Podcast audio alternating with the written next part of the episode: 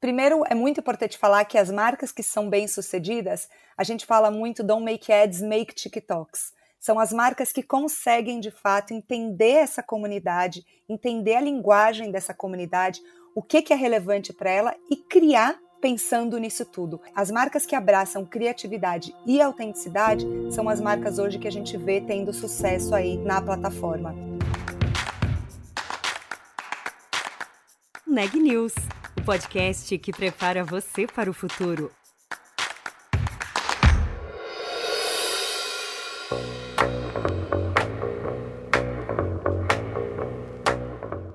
2021 foi o ano para o TikTok. O aplicativo foi o mais baixado em todo o mundo, atingiu incríveis 1 bilhão de usuários mensais e triplicou o seu valor como marca.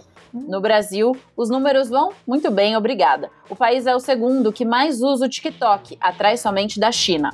E para conectar cada vez mais empresas ao mundo dos influenciadores, a companhia lançou o TikTok Creator Marketplace, que faz a ponte entre marcas e criadores.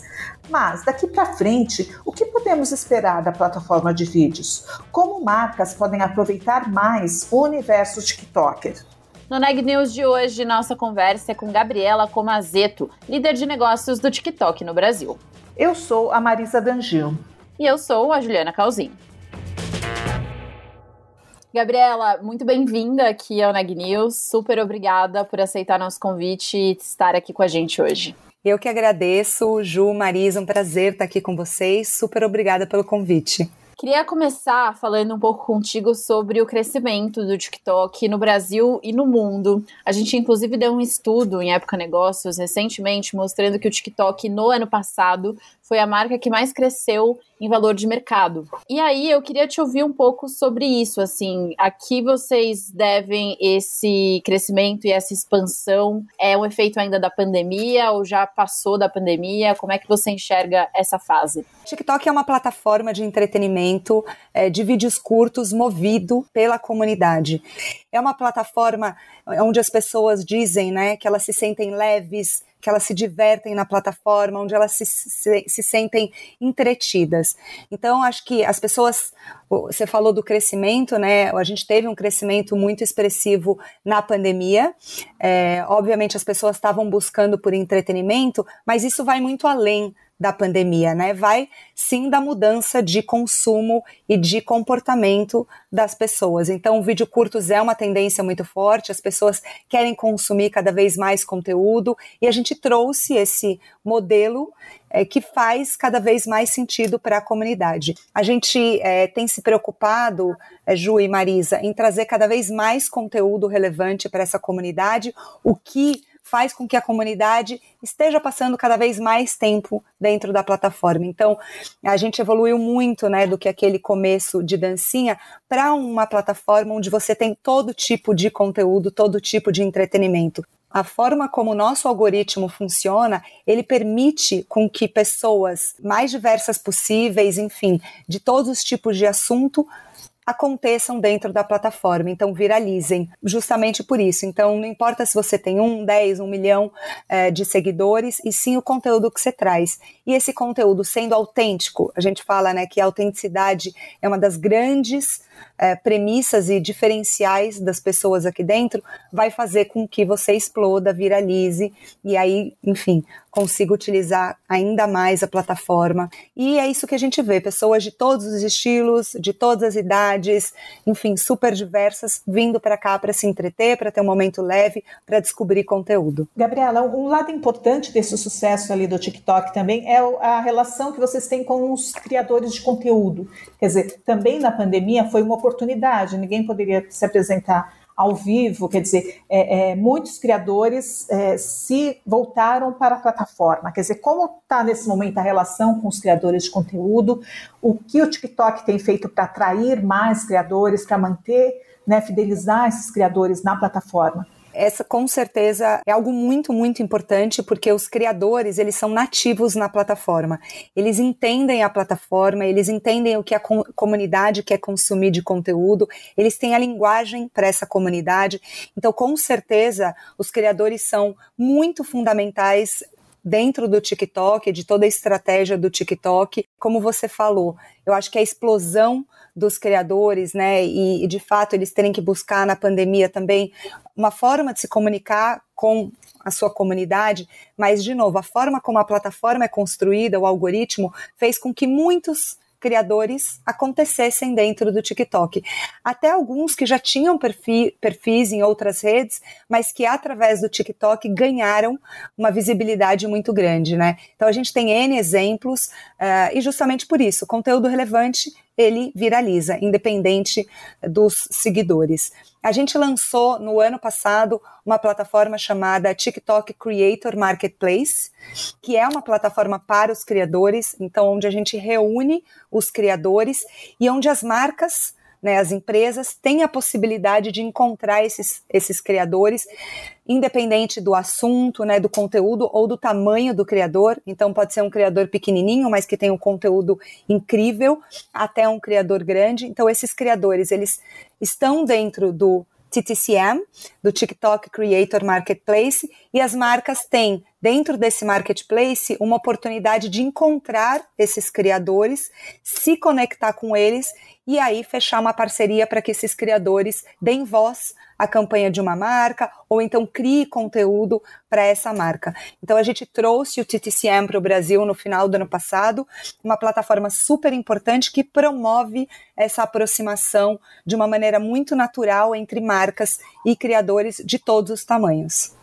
Eu ia te perguntar justamente sobre as marcas, porque você falou de um conteúdo relevante, um conteúdo com autenticidade, e talvez os criadores é, possam ser esse caminho para as marcas conseguirem isso, né?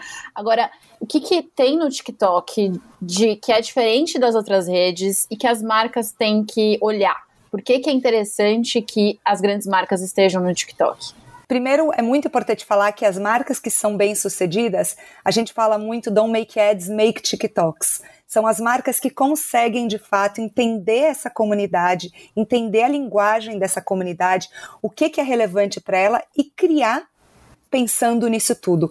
Mesmo quando a gente fala de ads, né? Mesmo quando a gente fala de publicidade, como que a marca consegue trazer conteúdo, mesmo ele sendo uma publicidade, de maneira que se conecte com tudo isso que eu falei. Então, é, as marcas que abraçam criatividade e autenticidade são as marcas hoje que a gente vê tendo sucesso aí na plataforma.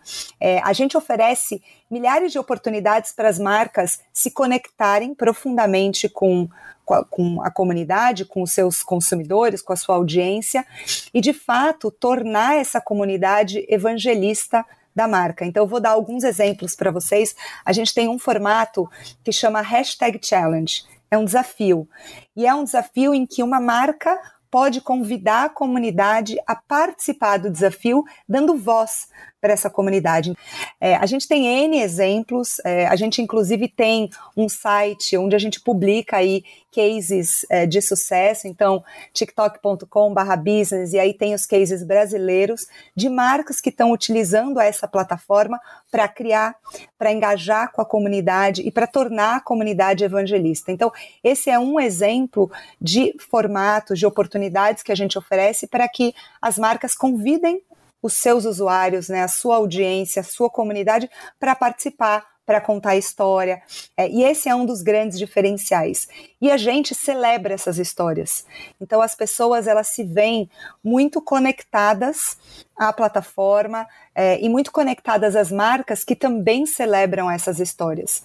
De novo, quanto mais autêntico é, você for e quanto mais autenticidade uma marca trouxer, mais conexão ela vai conseguir construir com toda essa comunidade. Como tem sido, no caso do Brasil, a, a adesão das empresas brasileiras, das marcas brasileiras ao TikTok? É, é, é, existe uma curva ali? Talvez no começo ainda tinha um certo estranhamento. Como que eu posso é, é fazer uma campanha em vídeos tão curtos e tal? E de repente houve uma adoção maior nos últimos tempos? Como como está essa situação?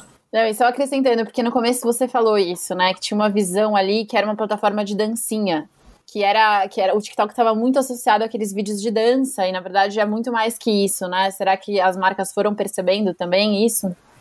É, com certeza, é, sempre que chega uma plataforma nova, é sempre um desafio para todo mundo, né? Tanto para a gente contar essa história, quanto para as marcas, para as agências que têm que entender o que é essa plataforma, como é que eu posso trazer a minha comunicação para lá, aonde essa plataforma entra na minha estratégia de negócio, né, de comunicação. Então a gente fez desde o começo um trabalho muito grande de ajudar as marcas e as empresas a entenderem o que é o TikTok, né, qual é a essência da plataforma e como eles poderiam criar para a plataforma. Então, logo no começo a gente lançou o Don't Make Ads, Make TikToks, né, como nosso slogan, convidando as marcas a, a fazerem parte disso de uma maneira a simplificar.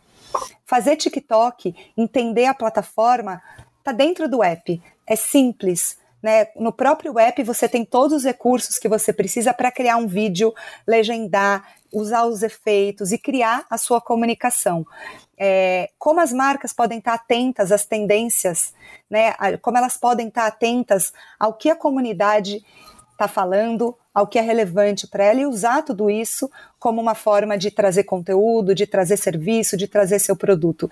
Então a gente fez um trabalho muito grande de educação no mercado, é, de ajudar as marcas a entenderem todo, todo esse potencial, toda essa oportunidade, através de é, workshops. É, a gente tem um time criativo que também ajuda as agências e as marcas nos seus planejamentos de campanha, a, a desenhar uma campanha que tenha aí a cara do TikTok. Então a gente também foi para o mercado com esse time, ajudando em muitos momentos a achar, a construir esse storytelling. A gente lançou primeiro é, no final de 2020 para grandes empresas, aí na metade do ano a gente abriu para médios e no final do ano, em outubro, a gente lançou a plataforma para pequenas empresas. Então hoje a gente consegue falar aí com o mercado como um todo, com, enfim, todas as empresas, é, não tem investimento mínimo, qualquer empresa pode utilizar a plataforma para se comunicar com o seu público-alvo, é, para engajar, né, para falar do seu produto, do seu serviço e aí ter o TikTok como um canal relevante dentro da sua estratégia. A gente tem, a gente fala aqui é, que a gente tem um toque para cada pessoa. O que, que é isso? São as comunidades reunidas dentro desses toques. Então a gente tem milhares de hashtags que terminam com toque e que reúnem essas comunidades. Então eu não sei se vocês já ouviram falar, é, acredito que sim, da hashtag BookTalk que é uma das grandes hashtags que a gente tem aqui na plataforma, em que as pessoas compartilham resumos de livros. E isso está fazendo com que a gente fomente a indústria da leitura de novo, é, levando as pessoas não só para o consumo online, mas para o offline. Hoje aqui em São, no, a gente, eu estou em São Paulo, né? Mas aqui no Brasil a gente tem livraria já com sessões dedicadas ao BookTok, é o que está sendo tendência dentro da plataforma. E a gente vê isso sendo fomentado cada vez mais. Então a gente vê as comunidades compartilhando experiências, compartilhando produtos, serviços, dicas, histórias, e isso tem transformado é, comportamento e consumo. Uma outra hashtag que a gente tem muito forte é o TikTok Made Me Buy It. O TikTok Made Me Buy It são também pessoas compartilhando experiências com produtos que eles compraram através do TikTok. E aí vem, de novo, desde dicas a reviews de produto. Essa é uma hashtag que tem mais de 3 bilhões de visualizações no Brasil, onde as pessoas estão lá compartilhando experiências. Então, é uma comunidade muito forte, é uma comunidade é, que está transformando a relação, né, seja com produto, com serviço, com consumo, com comportamento, é, e a gente está muito atento a isso. Gabriela, mas é, falando um pouco de futuro, porque é, existem vários relatos né, na imprensa, porque quando uma empresa cresce da maneira que o TikTok é, cresceu, você sempre imagina qual é o próximo passo, porque você não vai ficar estacionado, certo? Então, existem relatos, um deles de que seriam lançadas novas ferramentas, até ferramentas de, de colaboração de trabalho, de jogos, é, empresariais, enfim. É, é quais são os caminhos? Para onde o TikTok está indo? Quais vão ser as ramificações ali do negócio? É, a gente, com certeza, como eu falei, a gente está atento. Eu não consigo abrir para vocês o que está vindo, né? Mas ah. vem muita coisa. A gente aposta muito no que a gente fala, né? Nessa integração e nessa conexão do mundo online com o offline. Então, esse tipo de experiência que eu citei para vocês, né? Do BookTok, nascendo aqui, indo para o e-commerce, indo para o ponto de venda, a gente acredita muito nisso e, e, e no papel que a gente pode ter também nessa integração. E a gente está obviamente muito concentrado em melhorar cada vez mais a experiência da plataforma para a nossa comunidade. Sempre lembrando que a gente fala que é um lugar feito por todos e para todos, que a gente vai continuar celebrando histórias das mais diversas possíveis e que a gente está atento a tudo que é relevante para a família como um todo. Então, para toda essa audiência, né, é uma plataforma que permite com que a família toda esteja. A gente tem o filho, tem a mãe, tem o, o avô, tem, enfim, a família toda aqui dentro consumido, consumindo conteúdo diferente. Por quê? Porque o feed de vocês, Ju e Má, ele é único para cada uma de vocês. Então, hoje, quando uma pessoa entra na plataforma, ela traz para gente quais são os seus assuntos de interesse. Baseado no seu assunto de interesse, a gente constrói o seu feed. Então, o meu, com certeza, é diferente do da Ju, do da Má, e isso para a família como um todo. Então, a gente não tem o desafio, né, que muitas vezes acontece em, outros, em outras plataformas. Aqui não, as pessoas, elas coexistem é, e elas têm essa experiência única baseado nos seus sinais e nos seus interesses. Gabriela, voltando um pouco para essa questão de futuro, eu sei que você não pode adiantar muita coisa para gente, mas a maioria das coisas que eu vi que é, tinha a ver com aumentar a receita, pra, é, ferramentas que vão é, levar talvez a, a, ao comércio eletrônico ou criar serviços diferentes para as pessoas que também têm ali uma, uma fontes diferentes de receita para a empresa. Você pode só adiantar se existem uh, novidades nesse caminho, se uh, novas ferramentas ou novas fontes de receita serão criadas para o TikTok?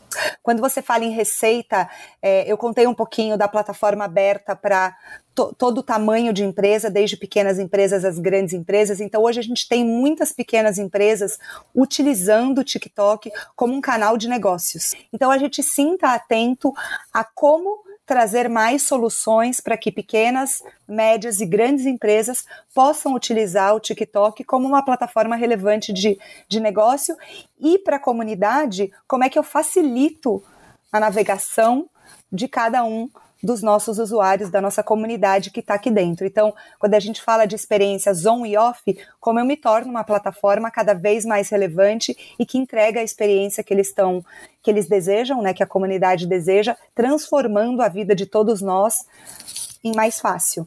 Né, acho que a gente tem, todo mundo tem cada vez menos tempo, a gente quer cada vez mais recursos que facilitem a nossa jornada e a gente está buscando isso.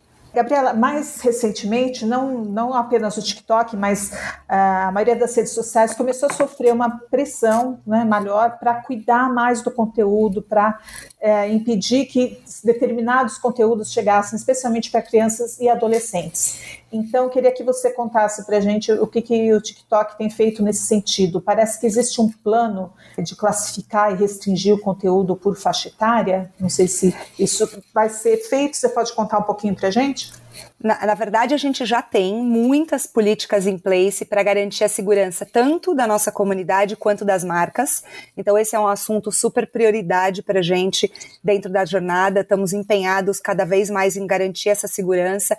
Então, pra, olhando para a comunidade, a plataforma não permite menores de 13 anos. Então, a gente é, tem essa política em place justamente para garantir a segurança e de 13 a, a 16, né, de 13 a 15 tem algumas restrições também disponíveis, né, que funcionam, que a gente colocou em prática também garante para para garantir a segurança dessa comunidade. A gente tem parent control, então onde os pais conseguem acompanhar é, o que os filhos estão fazendo. Então a gente tem uma série de de políticas que acontecem hoje para cuidar da nossa, da nossa comunidade. A gente, obviamente, tem um time grande também moderando o conteúdo, garantindo que a gente tenha um conteúdo safe para essa comunidade. É, então, esse é um pilar muito importante e para marcas da mesma maneira. Então, é, esse é um assunto bem sério, é bem importante para a gente. A gente tem se empenhado cada vez mais em ser transparente, a gente tem disponível também para o mercado todas é, um centro de transparência onde a gente divulga todas as ações que a gente está fazendo, né, é, resultados de todas essas ações. Então, isso é algo muito, muito importante, muito relevante dentro é, do TikTok. Sim, é, existem relatos, inclusive, de pessoas, é, adolescentes, né, com problemas de transtornos alimentares e que isso, de repente, viraliza e, e, gera um problema. Quer dizer, como é que vocês discutem esse tipo de questão dentro do TikTok para tentar chegar, talvez, medidas mais efetivas, que não são simples, na verdade, não é simples controlar esse conteúdo, mas que tipo de discussão vocês têm sobre isso? O tempo todo. Isso é, como eu falei, prioridade número um, né? A segurança da comunidade. Somos uma plataforma, né? Eu abri falando que a gente é uma plataforma de entretenimento movida pela comunidade. Então a comunidade está gerando conteúdo o tempo todo. Garantir a segurança dessa comunidade é prioridade número um para a gente. É, então a gente tem discussões o tempo todo sobre que ferramentas a gente pode, pode trazer para diminuir.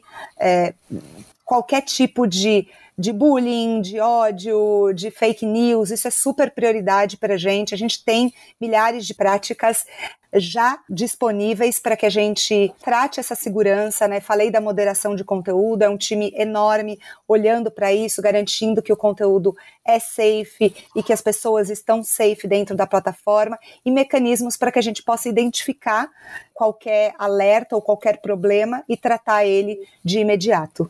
Legal. Gabriela, super obrigada pela presença aqui no Neg News e até uma próxima oportunidade.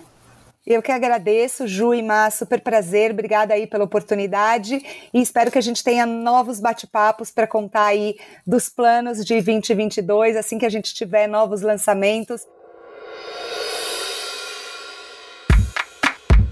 Este podcast é um oferecimento de Época Negócios, inspiração para inovar. Ouça, acompanhe, compartilhe e nos siga nas redes sociais.